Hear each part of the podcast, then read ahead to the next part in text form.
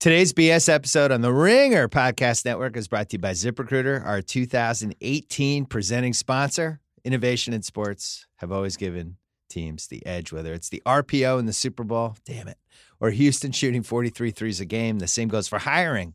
ZipRecruiter on the cutting edge of candidate matching technology that learns what you're looking for, identifies people with the right experience, and then invites them to apply for your job.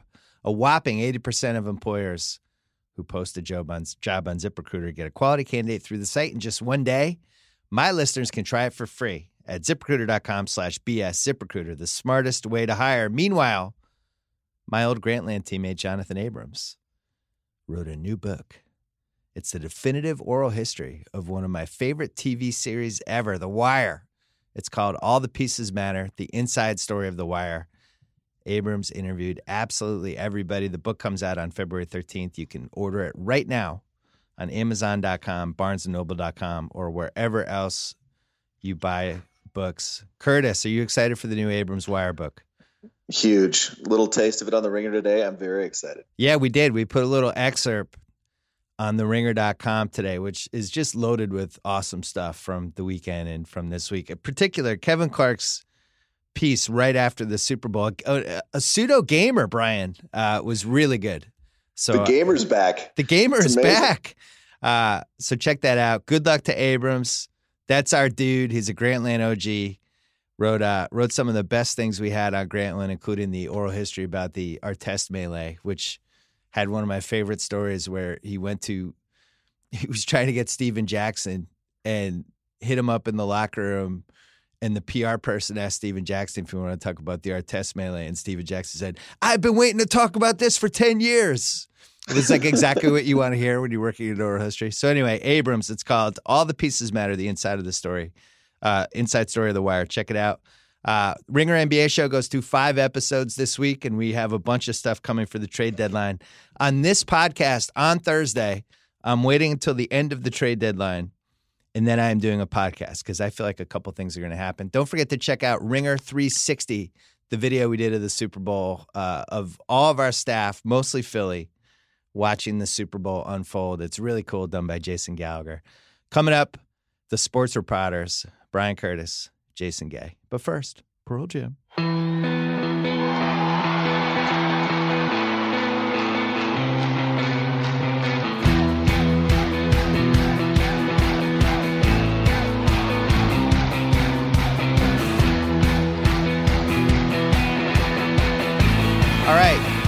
Jason is on the line. Bryan Curtis is on the line from Australia. Usually we do this with me and Bryan in person and Jason on the phone. Hopefully we don't step on each other too much. Lots going on in sports. The Super Bowl just happened. I don't know if you guys heard. Philly uh, Philly beat the Patriots.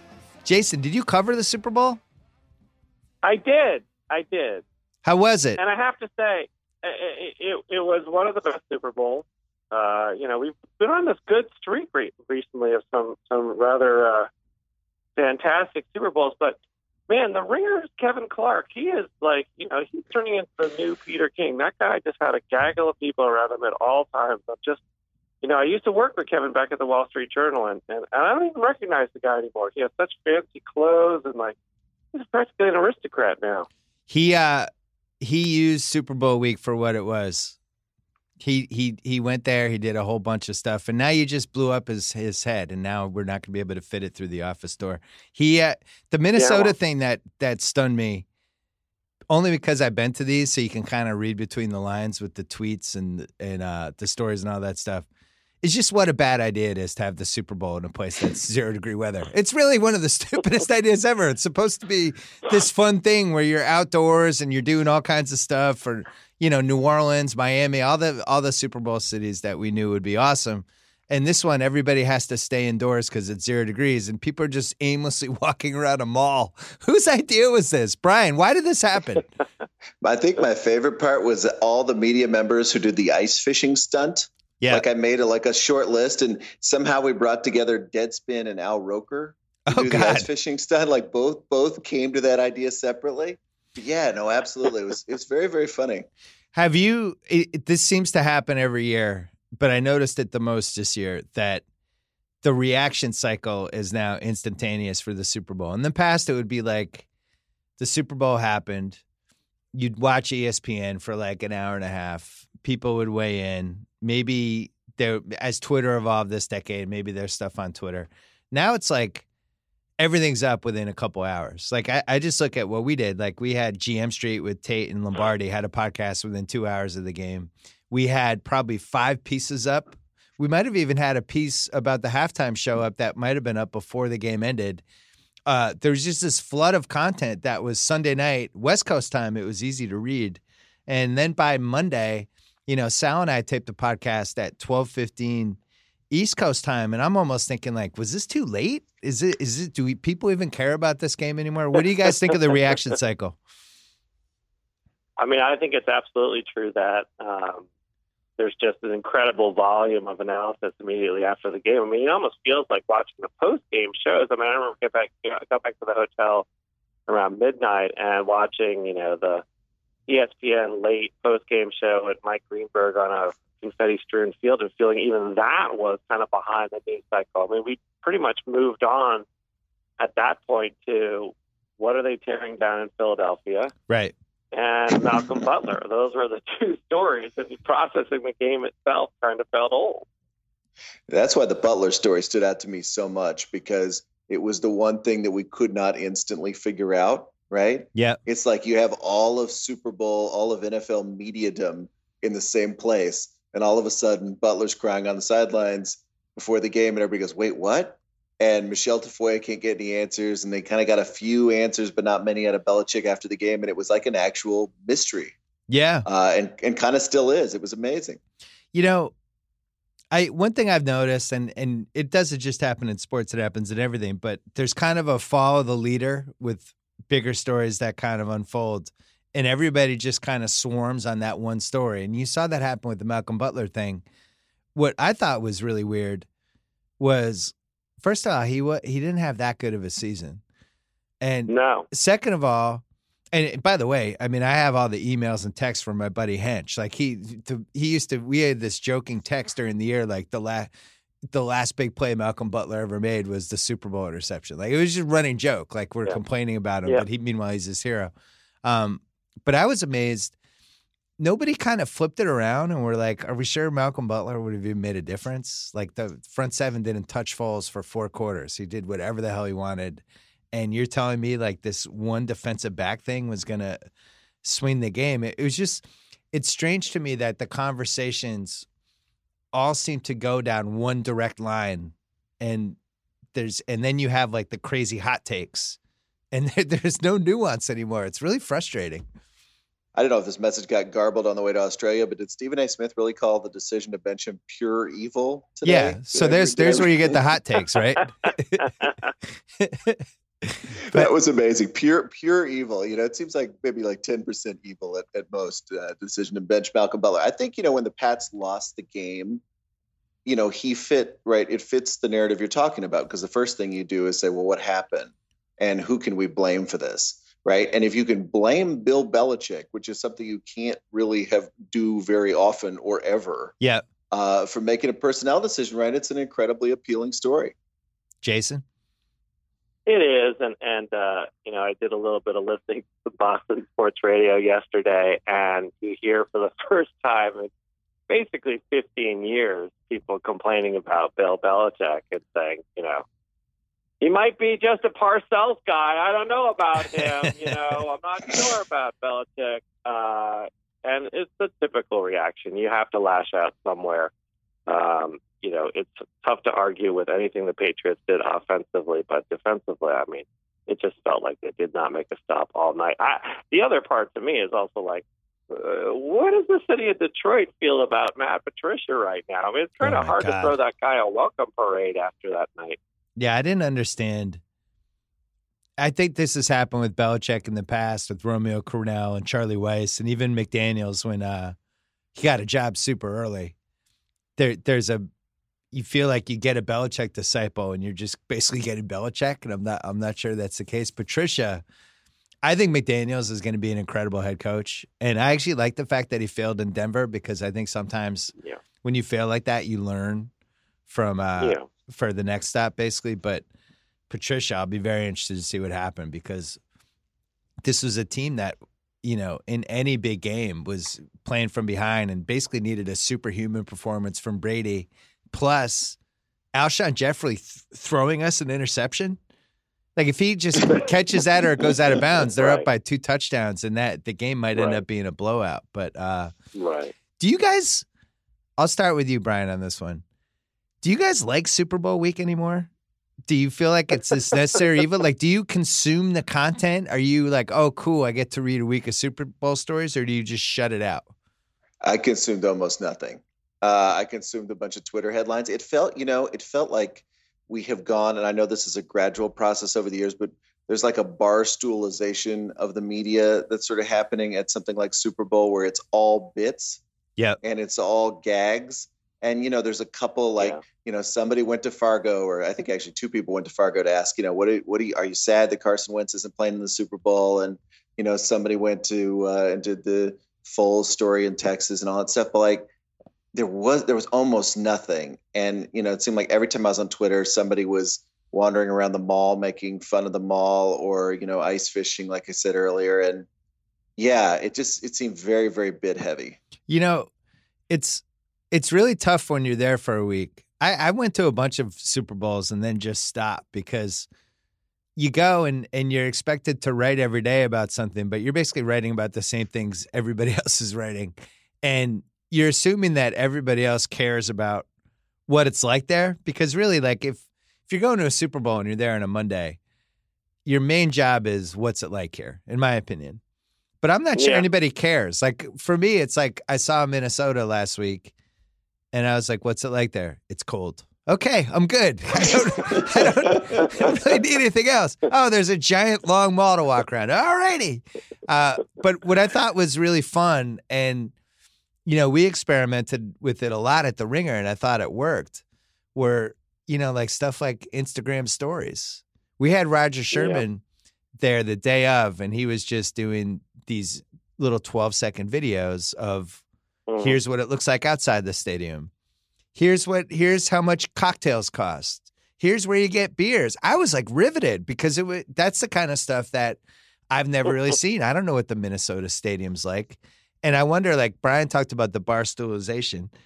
Um, I wonder if that's the future of the Super Bowl. It's just these little Instagram videos and clips, and here's what a party's like, and here's what the Max. Uh, do they even yeah. have the Maxim party anymore? I don't know. Here's what the Maxim party's like. There's Chris Berman with 20 fans around him, and you're just experiencing it with these little videos. But where does that leave you, Jason? The old school calmness, calmness. I'll tell you where it, it, leaves me. It leaves me flying in on Saturday night, which is what I did this year. I probably shouldn't admit to that. um, but but but I mean, let's not forget uh, this Super Bowl was denied what would have been one of the great Super Bowl storylines of all time, which was the Minnesota Vikings. Uh, they were just one win away from being the first ever mm. Super Bowl host team in their own stadium. That would have been pretty awesome. I think it would have justified all of the nonsense of five degree, minus five degree weather. Um, and, uh, you know, let's face it, New England, we've been here before. What possible storyline is there to go into the game talking about? Philadelphia is not the most adorable uh, team ever either. And I think a lot of sort of the general sporting public was kind of, you know, not into seven days of build up in this one. Uh, fortunately, again, the game turned out pretty terrifically. And I want to ask you there was a funny transition that happened after this game, which was basically this had been a season of piling on the NFL. We've never seen anything like it in terms of just, you know, the protests, the politics, all the complaints about the quality of play, the cruddy quarterbacking, just the general malaise around the sport, declining ratings, and so on. And then lo and behold, people are writing these, you know, treacly tributes to the sport, saying this is why football is football, and it will remain part of the American experience. Um, it was an amazing transition from what the first uh, five months of the season were all about. So, I noticed that, and I agreed with it because the game was awesome. I think that's why people get so frustrated when football is that bad in September and October because they yeah. know there's just a higher level to be played. And when you watch bad football, you're comparing it to games, you know, like Super Bowl 52. That's what people want. I think the yeah. problem is abolishing the practice time and the scrimmages and all the stuff that they took away and the off-season workouts and everything that you kind of need to do to get ready combined with uh, some of the safety stuff and everything else it's just it takes kind of nine to ten weeks to get there i thought the steelers pats game was really good but that was what week 14 or week 15 it really does seem like yeah. the, you have to treat the first nine weeks as the preseason speaking of treatment bryan collinsworth enemy number one with the Eagles. Now, three years ago, he was enemy number one along with Michaels with the Patriots because when they beat the Seahawks, Patriot fans like myself were furious that they kept bringing up Deflategate. They brought it up in the fourth quarter when Brady's coming back. They're having a conversation about it. There's four minutes left. Even after, it was kind of like, well, you know, and they just seemed to try to taint the Patriots as the game went along when it at that point was just allegations. Uh, you noticed and you wrote about for the Ringer how the Eagles fans just turned on Collinsworth in a massive way as the game was going on. Is just this the future of sports? Every announcer is just going to get shit on, and that's what their life's going to be like. It's the present of sports. I mean, it's what it is right now. I mean, I think they would all tell you that.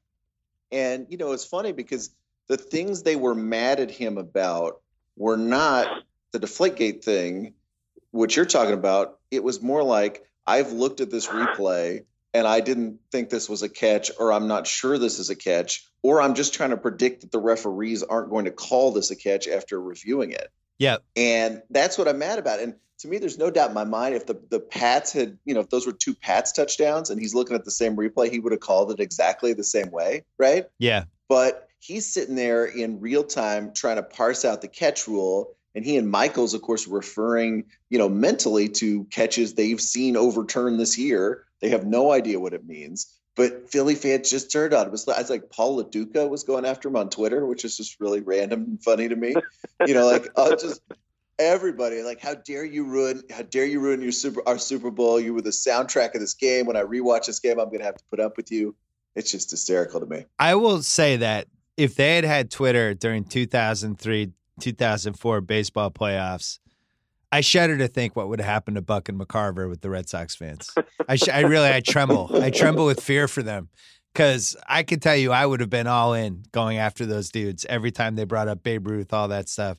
I think we have a natural reaction to just hate announcers, and and they're yes. interfering with us. And I found like on NBA League Pass when I watch the games now, I just mute the TV I, I yeah, put on podcasts because what am I going to hear from a local announcer that is going to enlighten me or help me or help me understand basketball or anything? They're all like super biased. I include my beloved Tommy Heinsohn, who I do not mute, but they're all super biased. They're they don't really have anything to offer. They're all guys who retired 30 years ago. They didn't even play against any of the guys that I'm watching.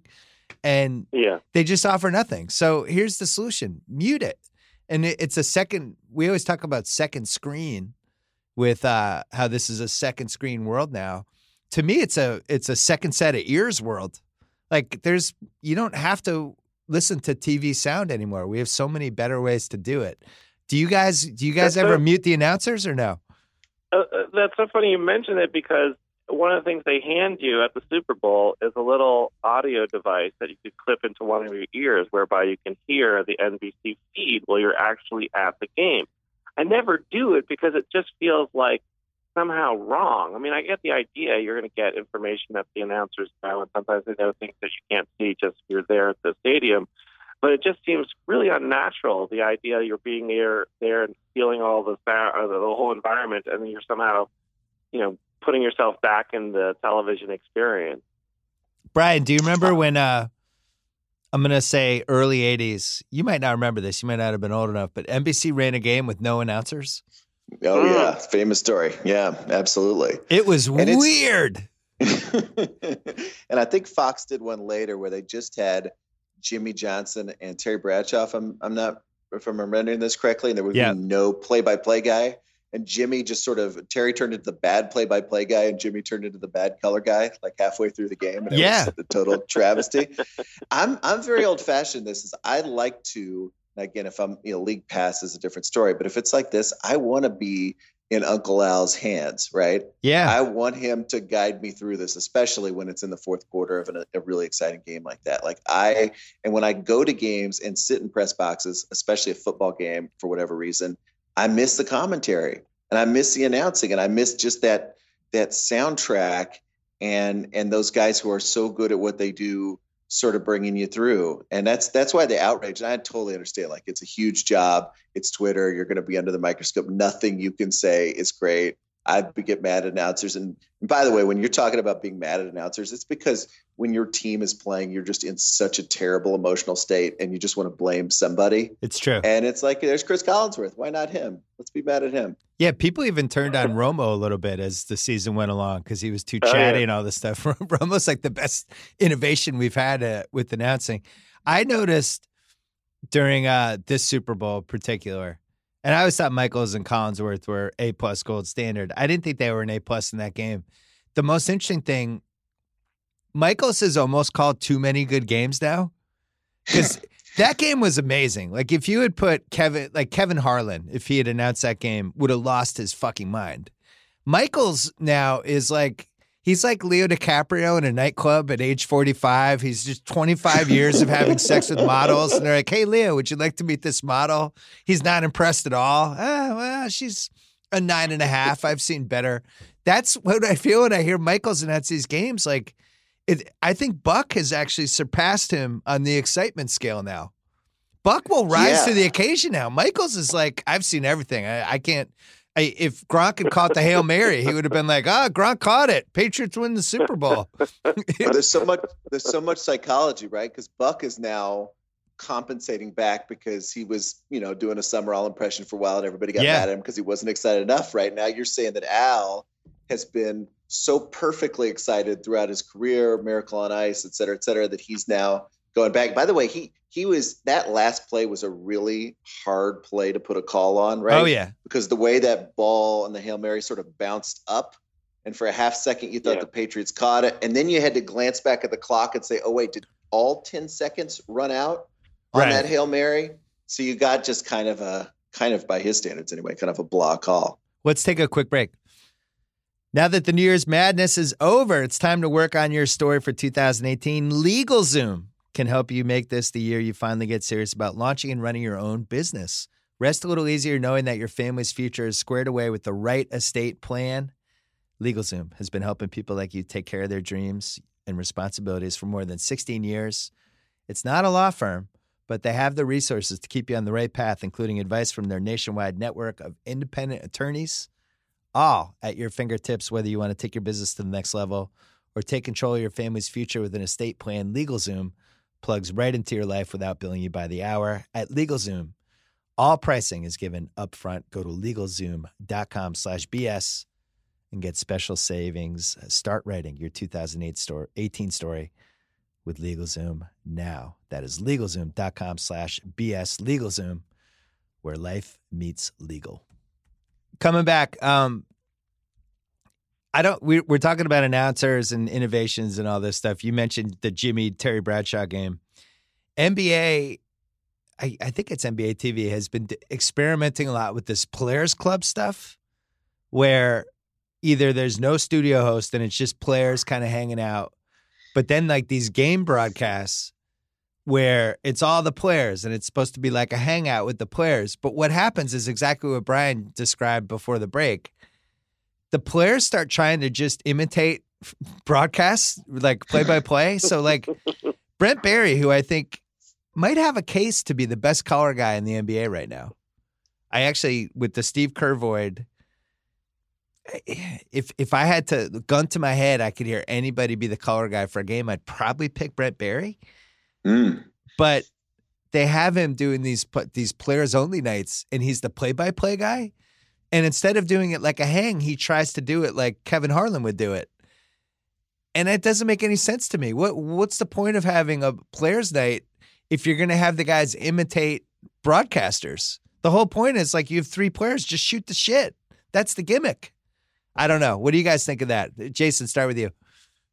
My my problem is that they just say players only so often during that segment. It drives me crazy. There needs to be like a five thousand dollar fine for every time that they say it. But that thing works best as a format when they're flipping game to game and they're kind of feeling that you're, you know, flicking channels with these guys and you have a couple of games that are really good in the fourth quarter and so on. I mean, listen, I think that, you know, given what we're seeing in ratings attrition, given what we're seeing in the, the way that digital companies are trying to, you know, innovate with the game, I think mixing it up is good. I support all this. Me it's never going to work perfectly. It's going to take a long time to settle upon anything that's going to, and I actually don't think you're going to settle upon one thing. I think what we're going to see is there are going to be multiple experiences for people, and you know, some folks are not going to, you know, want to watch uh, an a traditional sports broadcast. Some people are going to want to watch entirely on social media. I mean, that's the, think, the most interesting development now with young audiences. It's not that they're not consuming sports or care about sports; they're just processing it in an entirely different way. The whole notion of like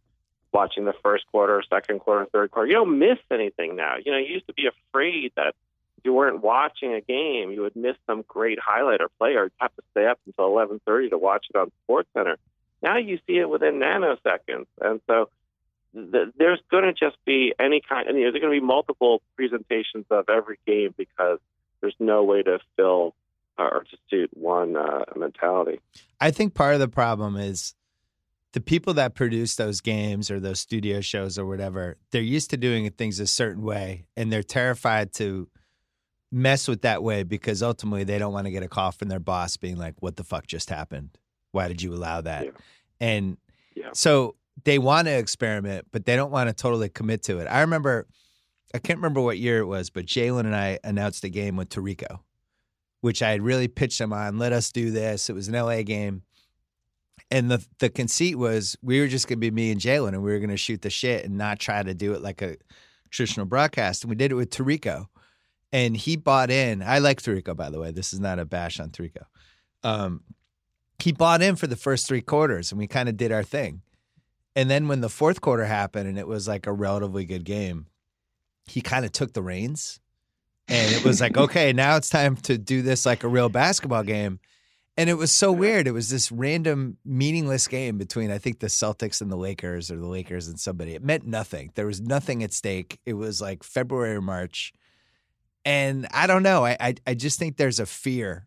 So then I look at the stuff that NBA TV's ha- doing, and it's like it's players only, but it's not really players only. Like it's they're still in these traditional sets with these sofas that were bought ten years ago, and it's still done like TV, and it's not now, now you have the other side, which is like what KG's trying to do with Area 21, which I think is interesting. I just don't think, I'm not sure he's a TV person. He doesn't seem to really offer anything other than yelling and screaming. But yeah. that seems to be more of the model of, you know, here's we're throwing a bunch of people in a room and who the hell knows what's going to happen. Really hard to pull off. What's your take, Bryan? Yeah, you know, the most successful version I've seen of this, they do during the college football national championship where they put all the coaches in a yeah. room together and they're current coaches, first of all, so that gives it like a little little edge and a little currency. Yeah. And then what they do is they rewind the film like really quickly, like in that herky jerky coaches film kind of way after every play and talk about what happened. So instead of having that traditional, you know, minute or 30 seconds between plays, you actually get all these guys kind of arguing, hey, look what he did there. Look how they snuck that tight end out there, all that stuff. That to me, because there's actually like a value add and it's actually it's kind of a place I want to be, which is in, you know, with these experts watching the game. I find I think the thing about it, it's like we want to blow up the announcer color guy thing. And, and again, I'm all for experimentation, but I just think it's one of those things that's hard to blow up at the end of the day. And I think I agree. The studio, the studio shows where I'd start. By the way, just blow all those up. You know, basically besides inside the NBA. I mean, it's like they're all boring. They're all terrible. There's I just get nothing out of any of them. But but the but the way we do games, I think it's a lot harder. Yeah, I. uh So Sunday I was driving around when the Celtics were playing the Blazers. So I was listening to Sean Grande on uh, on the Sirius NBA station, who's my friend. So I'm, I'm a little biased on this, but he's also like one of the few great basketball play-by-play guys. There's only like about there's usually somewhere between six and nine out there on the planet who know who exactly know the rhythm of how to do a basketball game. And he was doing it with Maxwell, who's been around for a hundred years. And uh and it's this great game and it's back and forth and he's describing everything. And it was like, I didn't even need to watch this on TV. He did such a good job with it. There's still a place for great play by play. And there's still a, a place for the old school, awesome combination. I think Michaels and Collinsworth have been good. I really liked Nance and Romo, and I also think we found out from Nance this year, who I think all of us kind of felt like probably shouldn't be a number one play-by-play guy anymore. And then you put him with Romo, and all of a sudden Nantz is good again. So much of it depends on chemistry, and I just think it's hard. Like TNT has never replaced Steve Kerr. They have Reggie Miller as their number one guy. I don't feel like any of us believe he's the number one guy. It's really hard to find those guys and have them rise to the occasion. Jason, who's your favorite basketball combo right now? Well, it's always going to be Gorman and Tommy until the end for sure. But yeah, I mean, I, you know, I, I, there's part of me that feels like we sound like you know three guys talking about how much we love walking out and picking up our newspaper in the morning. That the experience of processing a game through a you know play-by-play person and, and an analyst is increasingly passe. I mean, it's hard to argue with you know let's take a basketball game like is your young you know NBA influencer fan are they really like buckling down with uh, Jeff Van Gundy and Mark Jackson, or are they you know I don't think so. You know, sucked into social media and they're following along with, you know, a half dozen people who work for you and a whole bunch of other Twitter voices who are giving you value add in terms of, you know, stats and breakdowns and videos and jokes. And it just seems more fun. I mean, you know, I always think with the Super Bowl, just go back to that for a second, that, you know, the Super Bowl is principally a television show, right? It's a great football game, but it's a television show. It's this massive spectacle. It's the most watched thing during the year. It's got this halftime show. The ratings peak during the halftime show, which I think is a really important thing to yeah. point out.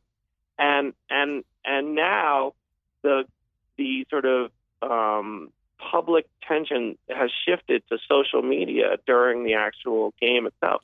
Like it just becomes this channel to dump on everything that's happening on the on the on the Super Bowl, like Justin Timberlake. I mean, what is happening to Justin Timberlake's performance is, you know, it's, it's happening on the you know field, but it's also being you know rendered, criticized, praised, well, criticized more uh, on social media, and that is becomes the prism through which the whole experience is judged now. I I actually thought the Timberlake stuff was really unfair people just love complaining about the halftime show is what we learned this year. It wasn't that bad. People are like, oh my God. uh, you know, I forgot to mention with announcers I like for basketball. I think Doris is probably a very close number two to Brent to Brent Barry. And when they use her as a sideline reporter, I honestly want to punch myself in the face. Like it's crazy. Doris is the best uh, color person you have. The other one who's really good, who is better on the local games than I think. I think she'll get better on the national games, but I think she scales it back a little bit. Kara Lawson does the color for the Washington Wizards games, and she's like fantastic. Yeah. That that's the one I would I would bet on long term, unless Steve Kerr ends up leaving the Warriors. How would you just curious because this is something Chris Ryan and I argue about all the time. In a per, if you could have a chance to recreate NBA TV, and just start over with it. Just complete, throw it away, start over, and try to make it a network that kind of matches how fun basketball Twitter is and how annoying basketball Twitter is, but also how fun it is. Uh, what would you do? How how would you blow? I'll start with you, Bryan. How would you blow up NBA TV, start over, and try to make it a network that fits in with where we are in 2018? Ooh, that's a good question. Um, um, I think you know, I think it's it's funny because so, but just to circle back to to a point made a minute ago, I think maybe the answer to who's the favorite uh, color analyst in in the NBA, it's my I find my answer is often nobody, because it's a job that is really kind of a bad job, right? There's no John Madden really of NBA games right? There's no great, there's no great color analysts. There's no legacy of color analysts because they just don't get to talk enough, right? It's not an analyst's it's not an analyst profession. It, I got to say, it having done it, it goes by fast. Like all of a sudden, it's the end of the first quarter. You're like, "What the hell just happened? I, I made four points." but remember the um, like you know when we were watching, there were some you know finals finals games in the uh, in the 80s where it was like Steve Jones and, and Bill Walton calling in in color, right? Yeah. And you just like there would imagine if that had been the Super Bowl. There would have been blood on the walls at NBC. Like this is but this could not happen. Magic Johnson in the booth a couple of times for the NBA finals. Isiah. Like that would have never, yeah. So I almost wonder if you should just go all all play by play guy or play by play gal and you know zap to do something fun like you know, during timeouts or whatever, go to the players' room or something like that. Have guys, you know, shooting the shit and that kind of stuff, and and do some kind of fun thing like that. That might be some some way I'd sort of start to to blow it up a little Bryan, bit. Bryan, Bryan, does it matter from a business standpoint? Because I think of like, okay, Romo comes in this year and is inarguably probably the most celebrated you know, analyst to show up in a sports broadcast in a long, long time, right? You know, just rapturous reviews. I agree that like he probably got a little chatty towards the end of the season, but um, it didn't move the needle for CBS. They still had the same kinds of declines that uh, every other network experienced with uh, football. Um, you know, I look at what ESPN now has to do. They have to fill that role, and you know, there's all this sort of Kremlinology of how that's going to be uh, sifted out. Is it that important? Is there a killer hire that they can make that's going to somehow reflect with uh, or result in more re- uh, viewers? I, I, don't think so. This is the Jon Gruden conundrum, right? They're paying Jon Gruden seven million dollars a year, and not one extra person is watching Monday Night Football for Jon Gruden. so you're just basically taking seven right. million a year and setting it on fire. Yeah, right. I think that I I think the answer is no. No one's ever watched me. Maybe Madden, right in his prime, was like we'd have gotten you to watch a game that you would have otherwise not already watched. Of course, he was doing so many great NFC games, you would have watched it anyway. But I think I think the answer is like what networks care about is one, they want competence. You know, you don't want to have big events yeah. and somebody's doing it badly. But the other one, the other thing is you want the league to like you, right? Those guys are in yes. business with the league. So when you create a Romo or you have somebody like Troy Aikman or Collinsworth, whatever, who's never gonna, you know, who's who's gonna be a guy that Roger Goodell likes, right? And that's and that is helpful for those guys, and that's you know part of their part of their job, right? Is being nice to the leagues and being in good stead with them, and you know, you want a face of the network who's gonna who's gonna help you with that. The best example of this is ESPN hiring Stan Van Gundy and Stern undoing it. yeah. Basically yeah, calling right. them and being like, our rights deal are up, or, or, our rights deal is up in a year. Uh, we don't want Stan Van Gundy on that show. We're not telling you to remove him, but our rights deal is up in a year and we don't want him on that show. You guys decide what to do. I had a phone call with Stan Van Gundy. We were, we were going to work together. so excited. Oh, cool. Stan Van Gundy. And all of a sudden he was off the show. So, yeah, you have to make people happy. Um, I think there are two names out there. I don't know. I think they would affect the ratings positively a tiny bit. I I don't. They definitely wouldn't go down, and I think the buzz you would get would make it worth the seven million a year that they paid Gruden, which was outrageous and ridiculous. There are two names out there that could affect a network positively. Can you guess those two names? These people are not employed right now by networks. These people are retired athletes who are not employed by networks right now. So Peyton Manning. Ding. Yeah. What's number? What do you think, Jason? What's number two? Oh gosh. Um, the listeners are playing I along. I don't know. I don't know who number two is. Kobe Bryant. Mm. Oh, I, I thought you for Monday Night Football. No, I was saying for any sport. oh yeah, no, for sure. Those are the for two. Sure. Don't you? Don't you think also that ESPN is sort of you know their their continued um, relationship with Kobe Bryant with these document uh, documentaries and so on? and So didn't he just get nominated for an Oscar? He did. Um, but this is sort of part of keeping him in the family of ESPN with the idea that theoretically he could switch, you know, flip the switch at some point and be like a game changer personality to them in basketball.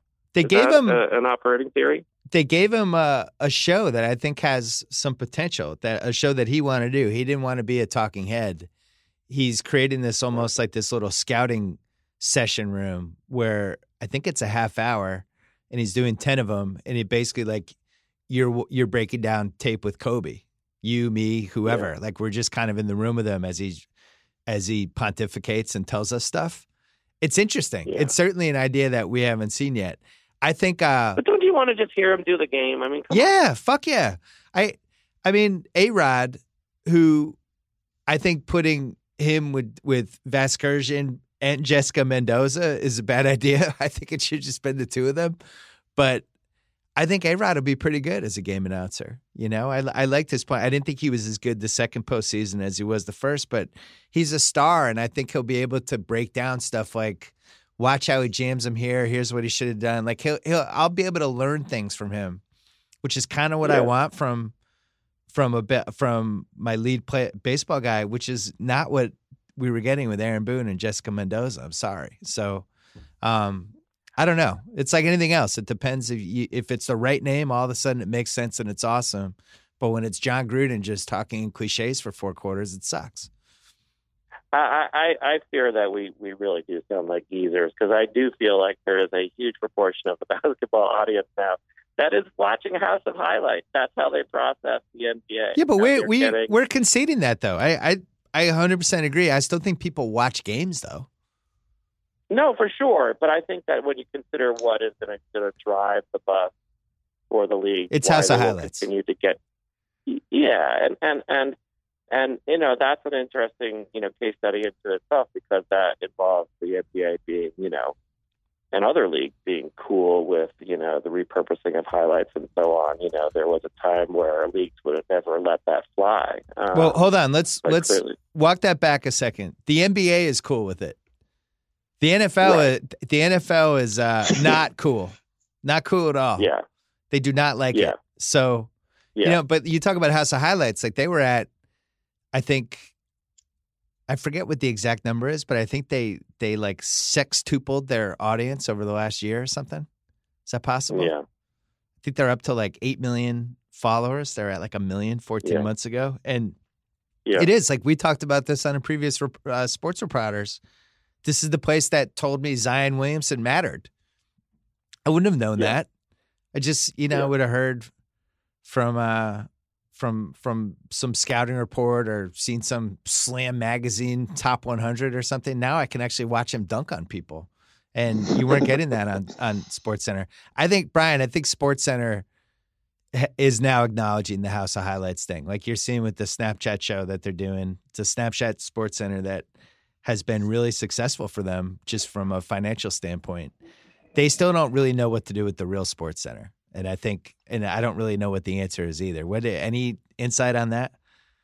Well, I just I think you're right. They are acknowledging it. I think I think it's funny because I think we think about how to jazz these up and we think of the form, right? You know, oh, it's going to be a quick Snapchat thing with music and you know music over the stuff. But I think a lot of what we want uh, if I can speak for not only the geezers on this uh, call, but everyone else, is you just want a lot of different things, right? You want to see like the NBA highlight, and then you want to see the high school kid who did the crazy thing, and then you know in the barstool realm, you want to see a guy fall off a tractor into a mud hole, right, or something right. like that, something fun. You know, there's like there's this kind of there's this kind of aesthetic where you kind of want all that in the same place yeah. And I think, you know, Sports Center has all, I mean, going back to Dan and Keith, right, has always had a few funny little tags at the end. Here's the high school kid hitting the full court three and all that stuff. But I think what the magic is, is putting all that under one roof. Either it's in a Twitter account, it's on a website, however you want to do it, or in, you know, some kind of Snapchat Sports Center show. That because that's how people kind of want to consume it now, right? Yeah. They just don't actually care about 20 full minutes of NBA highlights, but they'll watch this and then a funny thing and then this and this and you know, yeah, I think we want variety uh, more as much as anything. We're doing not to toot our own horn, but we're doing this weekly show NBA Desktop with Jason Concepcion. That's basically what you're just talking about. It's just a bunch of shit thrown into a seven minute thing, and he bounces around, yeah. and it's all kind of the fun stuff that happens in the league. I really think it could be a daily show. It's like I would rather watch this than than sit through Sports Center and watch the the 25 minutes of highlights that get spread out over the course of an hour. This is just like what stupid shit happened? Did somebody make a three after their shoe fell off? Did who's mad at yeah. who? What gossip is out there? Yeah. Whoa, that's a crazy tweet by that guy. And it's it kind of catches you up on uh just kind of the the weird part of the NBA, which I think is the part we're all in love with right now. Hold on, we're gonna take a break. Well, you've heard me talk about my shaving habits on this podcast. I have been shaving since college, I think. Might have might have did a couple test runs in high school that went badly, but you know what changed my life?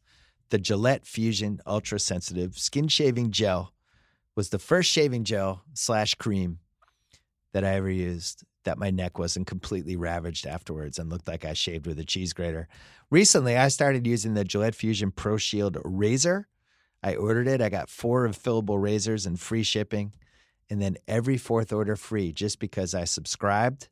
And that's what I think you should do. You can get Gillette Performance delivered to your door no more getting mad at yourself because you just got back from the grocery store and realized you forgot to buy blades. Subscribe today, pick your favorite razor, and get every fourth order free. All you have to do is visit, visit Gillette online at GilletteOnDemand.com. All right, Jason, go ahead. Bryan, I have a, a, Marshall McLuhan kind of question to ask you, which is that uh, uh let's let's all let's all acknowledge that we we saw the poop video of the uh, Philadelphia. Uh, I didn't. I didn't click on it. I didn't click on oh, it. you didn't? No, I knew what it was. I wasn't clicking on that. No.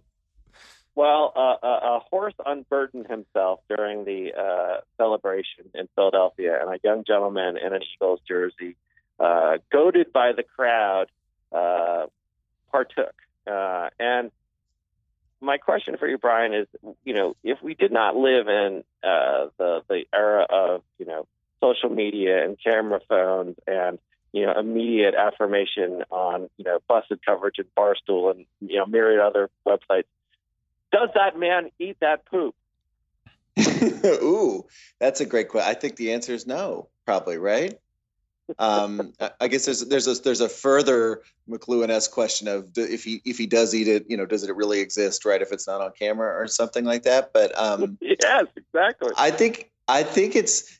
I'm amazed at how I, I said this to Shoemaker on the press box this week. I'm amazed at how the post championship celebration slash riot slash whatever it is has become content you know, mm. it's like yes, it's just the yeah. same the, the same way that like you know, oh, there's this terrible day at the end of the NFL season where we fire all the coaches, and then all of a sudden it becomes an ESPN show with Mort and Schefter sitting there on their Blackberries. It's like it's Black Monday, everybody, welcome. I felt that happened. it has now happened to the post Super Bowl thing where it's like, oh, all right, everybody, camera phones out. Here's all the 50 funniest things Philly fans did after the game. Well, notice it was just really weird. I let me tell you something if you think it's bad now or weird now, wait till the next generation comes of age. Because I watch it with my kids. First of all, my kids love the horseshit video. Huge, huge fans. Big reaction.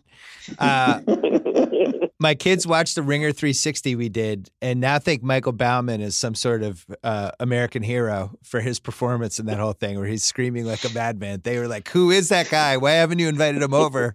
That's just where things are going. people, people like crazy. That's what they want, and you know, I, I, I think it's going to be interesting to see that chasm as that keeps going between this whole world that's going on over there, the barstoolization slash Instagram slash all this stuff versus this really conventional world where Cris Collinsworth and Al Michaels are wondering what a catch is for five minutes and doing it in the most normal way possible. And that way is starting to feel older and older. Uh, speaking of old. Yeah.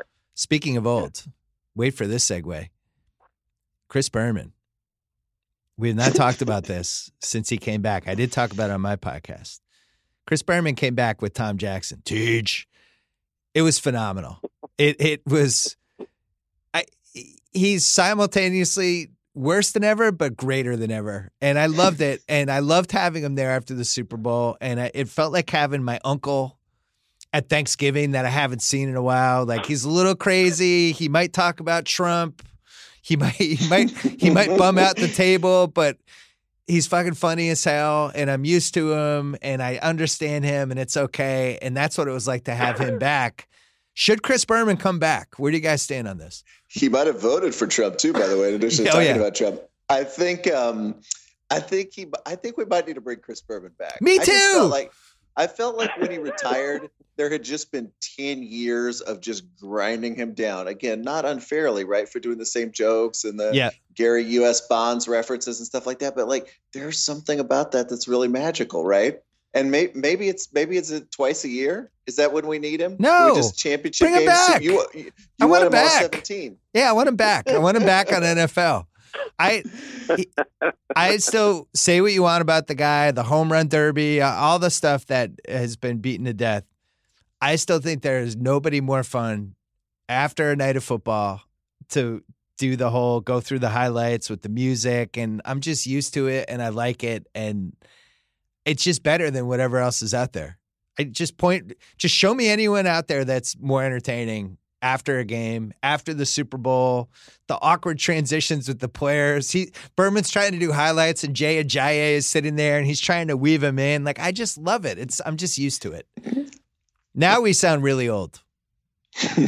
well, isn't it just what happens with all culture? You know, you probably weren't watching, you know, Spice Girls when they first broke through, but you know, now you find a Spice Girls reunion kind of, um, you know, amusing and, and adorable, and and uh, and there's an audience for it, and and why not have Berman Classic? It makes a lot of sense just from a business standpoint. All right, this is this is a, I like this because you see nostalgia culture is now like pretty much two thirds of the music concert business, and you look at like and, and yeah, hundred percent. You look at the top twenty-five for like most successful tours, biggest grosses, most sold out football stadiums, and it's all people that we thought were washed up twenty years ago and people just yeah. the familiarity and the nostalgia of not just that, but like these Sirius channels that are from these little eras. Like you look at the Sirius channels, who has their own channel right now? It's the Eagles channel. It's the Billy Joel channel. It's Bruce Springsteen. It's it's uh, Pearl Jam. It's all people that started their careers at least 25 years ago or more. And here's my thought, Bryan. You might. Are you sitting down, Bryan? I am, in fact because there was a rumor, and I had heard rumors about them bringing Dan Patrick back. Yeah. Wow. If they, wow, and I, I, I don't think it'll happen, but if they had given the 6 p.m. Sports Center every night to Dan Patrick and Keith Olbermann, would the Incredible. ratings have gone up? Yes. 100% yes. 1000% yes. Nostalgia. I think it's time for sports. well, I think one of, and one of the great things about announcers too, right, is that they get to work a really long time, right? Chris Berman, I'm looking at his Wikipedia page, is 62 years old. Wow, that's young. That's I would have gone older. Announcer, right? Yeah, I would. Like I would have guessed yeah. 70. That's that's a decade plus younger than Al Michaels. So of uh, course he's got juice left in the tank. I mean, that's yes, yes, absolutely. I love this idea. Well, not to dampen the enthusiasm, but I worry a little bit about the alchemy of you know modern sport with you know nostalgic voices, right? I mean, when you go to see the Eagles, okay, you're not wanting to hear the Eagles play their new shit, right? You want to hear Hotel California, you want to hear the long run, you want to hear all that stuff, right? And that is one of the tricks I think with nostalgia is that you have to sort of stay trapped in that, you know, older era. And can you do it with sports in the same way? Does Chris Berman, you know, narrating over, you know, a 2018 football game still hit you the same way it did in 1993. I don't know. I don't think it works for um, play-by-play in color as much as it would for for something like Dan Patrick and Keith Olbermann. I think would work. I don't think it would work a yeah. lot of the time, but I think for that it would work. I think it would work if Kornheiser and Wilbon had left PTI five years ago and they just brought them back. I, ESPN's at an interesting point right now because that that A Rod signing to me told me that they're now that ratings is now a priority again. And it's weird to say that ratings weren't a priority before, but I'm not 100% sure they were. I think it was more of the public perception of we're trying all kinds of things. We're super committed to diversity. We're going to try we're it's super important that we have a female uh, announcer on Monday Night Football, and we're trying 6 p.m. Sports Center with two young black hosts, stuff like that. I think it has now shifted, and it's not. This is now a ratings business again, and I don't know if that's coming from Iger, but this is now about what can we put on the air that gets ratings? Period. And yeah. if the Sports Center on ESPN two in the mornings doesn't get ratings, guess what? That's going away. If Greenberg show that launches in April, if that thing's a disaster and people aren't watching it, guess what? They're not keeping it on for four years. They are all about what gets ratings, how do we drive people to the OTT service, and how do we kind of evolve? But most of all, how do we succeed? And I think that's that's well, going to be fascinating to see how it, how it unfolds. Look no further than what Fox just paid for Thursday night football, the most derided night of sports programming in sports history. I mean, this was uh, a franchise that privately, virtually every network executive would tell you they wished the NFL killed because you know, they felt it was diluting the quality of the product. It wasn't, uh, you know, it wasn't fun to put on. It wasn't fun to for audiences. Audiences hated it, and yet here Fox comes flying through the gate with a record-busting deal, three point three billion dollars over five years, uh, for the reason you cite. It rates. It just does, and regardless of how much we all hate it and pile on it, it's going to give you a bigger number than anything you could possibly put on that hour. So it justifies its cost. Uh, and, and, and I think that really is the, the, where it's still going to be at. What do you think, Bryan? Yeah, I mean, I just uh, looked at the ratings the other day for the primetime ratings. I think Thursday Night Football finished number three and four overall. Yeah. Sunday yeah. was number yeah. one, and it was number three and four. And you're like, wait, wait. Oh, so audiences hated Thursday Night Football again? the games were all terrible again? Oh, were they? Were they really that terrible? Um, yeah. And by the way, to your point, Bill, about ESPN chasing numbers, what have the networks done when they're chasing numbers now? Reboots, right? Will and Grace is back. Murphy yeah. Brown is back. That's it. Yeah. Like ah, Roseanne Dan and Keith are back, right? You know, I think that's the that's totally would be in keeping with the times. Pete, the networks are either rebooting things that they already did, or they're just ripping off ideas that already happened. Like The Resident is a good show. My wife watches The Resident. She loves The Resident. The Resident is basically the first year of ER or the first year of Grey's Anatomy, just with different doctors. There's that. There, there's no real science to it. It's a doctor show built around a young doctor who's got issues with women, but he's got a good heart and he's a little hot headed. I've seen that character for 40 years, but it works and bring it back. And, and, uh, I think with sports sometimes, especially with the six o'clock sports center, which I still think could work, but with the six o'clock sports center, that's got to hit everybody. And you have to, you, you're coming off this giant PTI audience and th- there's a way to reach a lot of people with that show that they just have not made the right decisions for. And now a lot of the people who made those decisions aren't there anymore. I think the one thing I don't have all the details yet on what this Fox and the R the RSNs and all the stuff that's happening on that and this merger that's going to happen. I think the thing that is out there for them that could be a really cool show that I've always wondered why it wasn't a show. And I think this was a big failing by FS1. I you know, you could talk about the money they've spent, um, doubling down on like that Horowitz philosophy of just people arguing. The biggest mistake they made, they have all these different RSNs at NBA games. And people like my dad watch the Celtics pregame show, right? They're just watching Brian Scalabrine talking to uh, Abby Chin about is Marcus Smart's hand getting better? What's going on? The show that's sitting there is bouncing around all these different locations, right? It's like a whip around well, did show. Did they try to do that? They did it. The MLB Network did it, where they whipped around to all the different spots, right? NBA Fox have, literally had a show called uh, uh, called uh, America's Pregame, which I believe a big chunk of it was flipping around the RSN to their pregame but, announcers saying like, "What's going on?" Right, but that was an NBA. That to me, that wasn't oh, even sorry. marketed like an NBA show. For me, it's like, gotcha. I want NBA. It's six thirty. East Coast time. Games are starting soon. Boom. Let's go to Boston and find out what happened with Marcus Smart's hand. Hey, let's go over to Charlotte and see if Nicolas Batum's going to play. And it's just like this constant get me ready for all the games. With yeah. like the I, yeah. I don't know, I think that would work. And I think when uh maybe that's the future of 6 p.m. Sports Center once they get all these RSNs. I don't know. I still haven't nobody's really been able to explain to me how they're just going to incorporate thousands more employees and all this Fox content. We'll see. Hold on, we're gonna take a break. We've been talking about this on the BS podcast for the last couple days. ProFlowers and Shari's Berries have teamed up to help you really impress your Valentine this year with their perfectly paired collection. Go ahead and think inside the box this Valentine's Day. It's really a one of a kind gift. Your bouquet and dipped strawberries will arrive together in a beautifully specially designed box that will help keep your flowers fresh and your berries cold, guaranteed.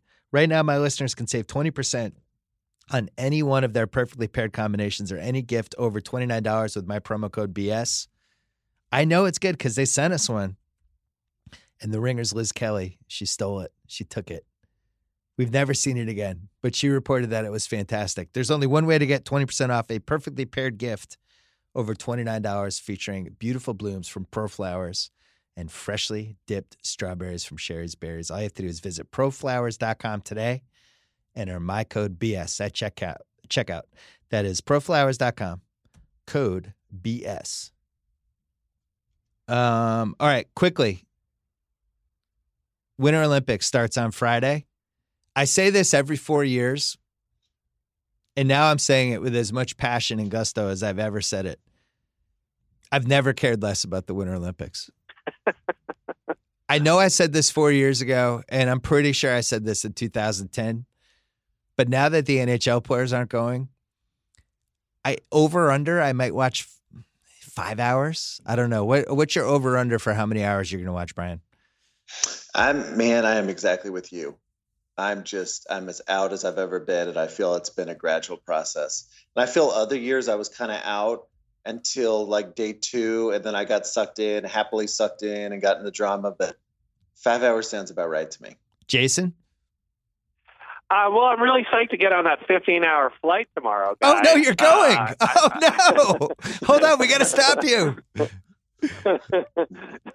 can't you uh, can't you smuggle no, smuggle marijuana on the plane and get arrested to try to get out of it? Can you do anything? Can you start an incident? Have, uh, I'm flying with the Journal's Ben Cohen, and I'm just going to have him knock me out with a with a hammer uh, when we uh, try to get off the runway. I, I feel like this is uh, you know, a story that repeats itself, as you said, every, you know, four years or so, that the relevancy of the Olympics is shrinking. Uh, you know, also these ongoing stories of corruption, doping. You know, we had a horrifying scandal involving USA Gymnastics and the U.S. Olympic Committee. Yeah. Um, you know, it's been mostly bad news for uh, a very long while with these games, and I think public is fed up. I still think, though, it's one of those, you know, as we spoke about with Thursday Night Football, it is a diminishing returns question for networks. I mean, if you agree with the idea that you know the Olympics are basically whatever NBC decides they are in this country, um, then it's packaging. Then it's something that's going to win the night. It's still going to, you know, I think NBC loves it, but it's going to win every night of the two weeks that it's on uh, from Pyeongchang. So, uh, yeah, but it's the, the idea of it having the kind of mind share that you know it did when we were younger. But let's not forget. Let's not forget, Bill. The 1980 Winter Olympics, you know, the great Russia versus USA game on tape delay. It was on tape delay, seven hours delay, I believe. Yeah. Um, so it's not like what we remember nostalgically was exactly perfect either. Well, we only had three channels back then too. I think a uh, couple couple obstacles this time. That the no NHL thing, I think, is going to hurt. The fact that it's in um, that we're going all the way to Korea, a place that doesn't have snow, and um, no, they have snow. They have this place has snow. It like real snow or manu- fake snow? Actual real snow that they did not have to import from other countries. Get out of here! No, it is quite cold there. No, no, this is what the first cold Winter Olympics we've had in years. Oh, all right. I'm back in on that then. Um, figure skating still plays. That's going to yeah. work. Curling every four years has a moment for one night. yeah. Downhill skiing, fun to watch. That's about where I'm getting off. I don't know. Is there what else am I missing? Katie Couric. Uh Katie Katie Couric's triumphant return to the Matt Lauer list uh, Winter Olympics coverage. So Costas was um, Costas was basically like, "Fuck this, I'm out of here." I'm out. I'm, yes, yeah. this is Tirico's first Olympics. Yeah, Costas is like, you've hired me for the NFL and the Olympics, and I'm not going to do the NFL or the Olympics. Power move. Out. He's out. Unbelievable. It's amazing. To, it's amazing to me. I never thought he'd walk away from that stuff. I never thought it, especially the Olympics, right? That's his. That's his thing. That's been his thing since like '88. I want to say it's his yeah. first Olympics. I got to get him back uh, on a podcast. I got to know what's going on with him because first of try, all, you try getting pink eye in Russia. Okay, I know he really he suffered. I think I don't. I'm not 100 percent sure, but I'm 99 percent sure that Goodell was like, "Get that guy off. You're not putting Costas. Maybe. You're not having Costas host the Super Bowl. Get get at Maybe. get him out. He is not going near the Super Bowl. I don't need his little lecture about concussion awareness and and Brandin Cooks going out in the first half and Costas lecturing everyone at halftime about concussions. He's gone. No way. If you ever want to see yeah. football again, he's gone. He's been saying that for years too, the concussion stuff. And I wonder if that one that was in, it was like no, October, November, right at the University of Maryland was was the final deal. But he, um, and I don't know if he just wants to do it. He doesn't seem like he wants to do it anymore. He just doesn't seem, which is that what the true surprise to me is that Bob Costas doesn't want to do it, right? Yeah. You know that Bob Costas doesn't want to be America's host and sit up there, pink eye be damned, norovirus be damned in uh, South Korea and go up there and, and do that job. That's it seems like the job he was always done and job he was built for. I'll tell you what I'm really excited yeah. about. Uh, Jason and Ben Cohen really they're having their own Olympics for who could find the quirkiest, weirdest story and write a 1600 word piece about it. You know, you've you've groomed Ben Cohen a little bit, you've helped him out. Um, yeah, you've shown him the way a little bit. Now this is really uh, teacher against against the pupil type of situation. I don't know. I, I have Ben Ben Cohen as like a minus one forty favorite. I, I think I, I, think I have Ben too. Um, he's gotten really good. Um, but but you point to a topic I did want to raise with you, Bill, which is the idea that the you know just traditional sports coverage is completely passe. That everything nowadays has to be you know, quirky, the more esoteric, the better. Yeah. You look at how the NBA is covered on a day to day basis now. The, the the stuff that actually happens on the court is almost inconsequential to whatever sort of goofy minutia you can find with locker room dynamics of trades or you know free agency moves that are probably never going to happen a bazillion years. It's almost become like telenovela, soap opera kind of stuff, and uh, it does it is it is it a fad or are we really going to be talking about you know peanut butter shell, uh, peanut butter and jelly sandwich uh, affectations for years? I blame Twitter because I think some of the stuff that's being written now is being designed for the hundred for the 280 character. Here's here's yeah. why Bryan Curtis really went to Australia. He loves kangaroos. Mm-hmm. And then, and that's like, what? Bryan Curtis loves kangaroos, and you click on right. it. No, no, no, no. The way it would go, Bryan, you would tweet, you would say, I went to kangaroo. I know, I went to Australia and saw some kangaroos. Think. yeah. it's so. It's or no, so no, Bryan. No, it would be Bryan would be like, are kangaroos showing the NBA players the way toward a new blah blah blah? like that's yeah, that's kind of NBA right. Twitter now how to manage their sleep on the road. We'd have to combine some kind of like with kangaroos in there with the kangaroos. I, I, I this is totally right. I, I, I always joke with Vera Danny Chow in the office and say that Twitter is the cheapest date in sports journalism. You know, anything you write gets retweeted 200 times. I've accidentally fallen into NBA Twitter a couple of times. Yeah. And it's just it's the most welcoming place on earth, right? Oh, you wrote something funny and and cute and quirky and kind of a crazy angle about our league. We love you. Yes, good job. Write some more of these things. Write them long form, maybe. Yeah, there it is, it we and we, I, I, agree with you. They're reverse engineer. I feel like the pieces, to some extent, are reverse engineered to play on Twitter. Absolutely. Bryan and I, we Jason, you missed it, but we were talking about what we want to talk to. Let's make this the last topic, and then we're going to go. The how the NBA is being covered now is the most celebratory it's ever been covered. And I I think more and more even even the people that are the most sourced and are breaking the most news are doing it so carefully in a way not to antagonize anybody. Everybody has their three or four killer sources. Everybody's kind of in different camps. We see a lot of the local writers have cozied up to GMs more than we've ever seen and there's just not a lot of not a lot of like really super hypercritical thought. Now I'm not talking about like yeah. the the the uh, hot take slash first take slash LeBron is a choker. I'm not talking about that. I'm just talking about people are very careful now not to antagonize relationships. I think we've seen that more than ever. So there's that. But then there's also this celebration thing that seems to be happening. You feel it on basketball Twitter, and I've done it a couple times too, where it's like, I love basketball. Isn't this the best? it's like we've all turned into Bandini Brown hyping the NBA, and uh, right. and and almost all of it's justified, but it's just a weird place for the league. It, it, the league has, I don't know how much they've done this, um, how much they have mastered this whole narrative, but man, it's like when you think of where the NBA was seven, eight years ago versus now, it's like every night is an orgasm about something that's happening on League Pass. Very strange. What do, what do uh, you? Why do you think that is, Jason?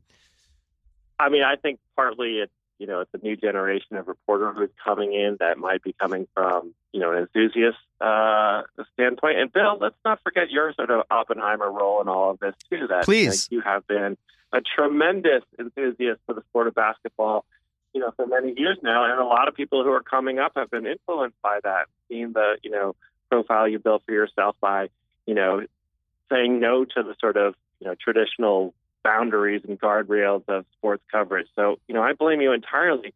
But I, the, the, the biggest thing here and the sort of most spoken mirrors BS part of it is all this is a distraction from the fact that the Golden State Warriors are probably going to win the championship in four or five games. Yeah. Um, I think there's a lot of just screaming and yelling that's going on that's sort of obfuscating the fact that there's really not a real threat against one of the most powerful basketball teams of all time. Yeah, I guess Houston probably give them a little bit of a run in the conference semifinals, but there's just so much noise for a season and for a league that's not terribly competitive at the moment. Uh, and, and, and I think that's the story that's not getting said because it's not really fun to go on television and say, like, you know what? We know what's going to happen the third week of June. Yeah. What do you think, Bryan? I think that's right. I think that's right. I think, I think the same thing. It's like, but I think NBA Twitter and NBA writers have kind of done this amazing thing where they've sort of said, you know, we're going to talk about. I, I, feel like I've heard so much about the Milwaukee Bucks for the last three, four years. Mm. You know, a team yeah. that has yeah. no consequence yeah. in in anything, and I'm just like, but that's that is kind of the magic of it i think too and the good part of it is like people like let's consider let's think about the bobcats let's think about the raptors some more let's let's write about them. And and i think i think jason's right it's from nba because the nba was the smallest league i think writing the current crop of writers came from so many places the places we work the espn satellite things a lot of bloggers right the sort of zach lowe thing the woj thing that you just have so many different styles and so many quirky styles and that sort of made it what it is today. I think the worst thing that's yeah. happened is, and I think it it's happening mostly. Man, this is really an old guy in the couch podcast. I think it's happening mostly because a lot of the people are younger, but people aren't using any historical context when they talk about the stuff that's happening now. You know, like I think there's people yeah. that really do think LeBron is the goat, but yeah, and and their argument would basically be, well, Jordan, he won six rings, but it's not all about rings. Here's the math and all that stuff. But when Jordan ascended to his apex, there was no argument about whether he was the GOAT. Everyone was like, that guy's yeah. the best ever. There's no question. We're not even debating this. And yeah. it's really tough to hear I, have noticed this a lot. I've noticed this not just with basketball, but with everything, where it's a lot of hyperbole. We're the greatest ever, best ever. This is the best playoffs ever. That's the best playoff game ever. And nobody is seeming to put this in any context. Like we've had a lot of great playoff games. We've had a lot of great players. Kareem, Kareem yeah. was probably the third or fourth best player of all time. And on Kobe Bryant night, Magic Johnson goes up and says Kobe's the greatest Laker ever. Like I don't know if Kobe's in the top three for that conversation, but people or you know the under 40 probably think that's true and trust me he was not. Um, but i have noticed hyperbole um, everybody trying to blow an experience that we're all watching in the moment as like the most unbelievable thing that's happened and maybe that's just where we're going these days. What do you guys think? Yeah. I mean i think part of it you have to look at it holistically too across sports that you know football let's face it there's a lot of unpleasantness to football. There's a really sort of you know, lingering darkness about the future of the sport and the long-term health impact of the sport. Uh, basketball doesn't have those kinds of issues. In yeah. fact, there's you know a constant storyline nowadays of you know when is the NBA going to inevitably surpass football as the most important sport in America? You know, I think it's going to take a generation at least. But that belief, that narrative is out there. I also think that, you know, basketball has been very canny. The NBA and Victor Silver have been very canny about, uh, you know, again, sort of letting the social media sharing fly, but also embracing kind of the new thinking around the sport. You look at, you know, baseball, for example, it took a whole generation for the sport to finally come around on the idea of analytics being the game changer and a lot of resistance, not just from the teams, but from sports writers saying this is all BS. But now no one sits around and says like, oh, you know, I think three point, you know, offenses are a terrible idea. So I mean, maybe Phil Jackson does, but there, there, there isn't that kind of resistance. If you're a young person covering the game and thinking differently about the game, you're being validated by the whole sport. So that's that, I, think, you know, I got to say though, that's enthusiasm. That's swung too far though. I think. Okay. I think the way that we're using advanced metrics now in basketball is out of whack with how the teams use it. The difference mm-hmm. with the baseball was that the smarter teams were using the advanced stats as ways to find talent and it was working and they were just ahead of us and then we caught up. In basketball, I everyone I've talked to about this talks about how small the sample sizes are and how carried away a lot of the media members get with like, oh, he's shooting 48% from 3 and meanwhile the the he's 26 for 50 you know, and like the stuff with the five man lineups and the off on stuff and the offensive defensive ratings, they're interesting, but the, the the teams don't really rely on that stuff as much as I think people think. And if anything, I think yeah. they don't really trust the numbers until it gets to like the 60, 70 game mark. Um, it's just yeah. it's the swings can be too wild. And I, I, thought the apex of this was whoever wrote that piece about Kawhi Leonard's actually not that good on defense. It's like, all right, we've gone crazy. This is lunacy. Whereas, like in baseball, you have these stats that just cut and dry tell you how some how good somebody is, right? Mike War, Mike Trout, he's better. Mike Trout, Bryce Harper, we couldn't really argue about that because the math would give us the conclusion. There's no real nuance to it. In basketball, there's actually way more nuance than I think a lot of people are giving it credit for. And I, I, I think it's swung the wrong way, but I also think it doesn't really matter because, like, when I had Steve Kerr on my podcast, it's like, what do you look for in a box score after a game? And he's like, opposing field goal percentage, turnovers, and assists. It's like yeah. he's not like, oh, how did our five man lineup do today? What was Shaun Livingston's plus minus? He doesn't give right, a fuck. He cares about he cares yeah. about those three things, and that's not like an old school way to think.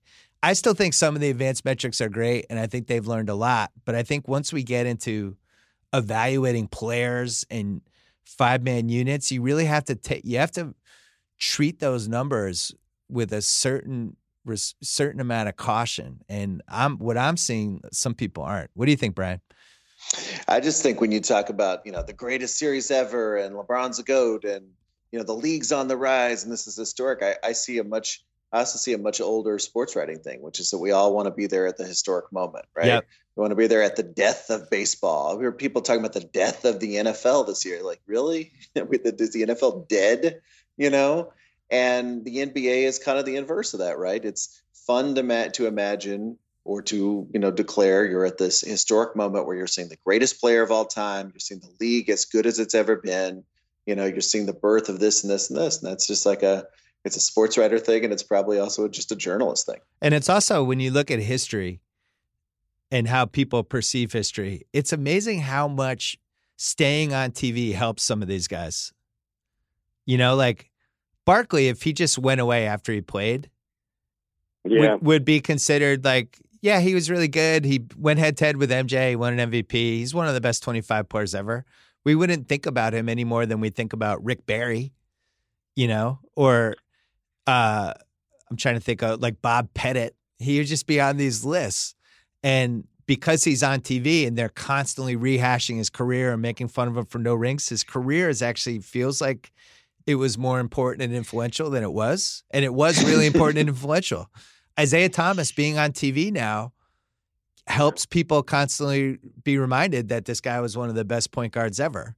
Um, Paul Pierce being on TV now, it's a reminder that he was the 08 Finals MVP. Other guys, Steve Nash, nobody's really thought about him in five years because he's intentionally kept, you know, his distance. If Steve Nash was on ABC and ESPN all the time – I actually think he would get more credit for, oh, that's the guy. This is why basketball is yeah. where it is. And they'd be talking about it over and over again. So I do think I do think that matters. Uh, we got to run. Any any final words?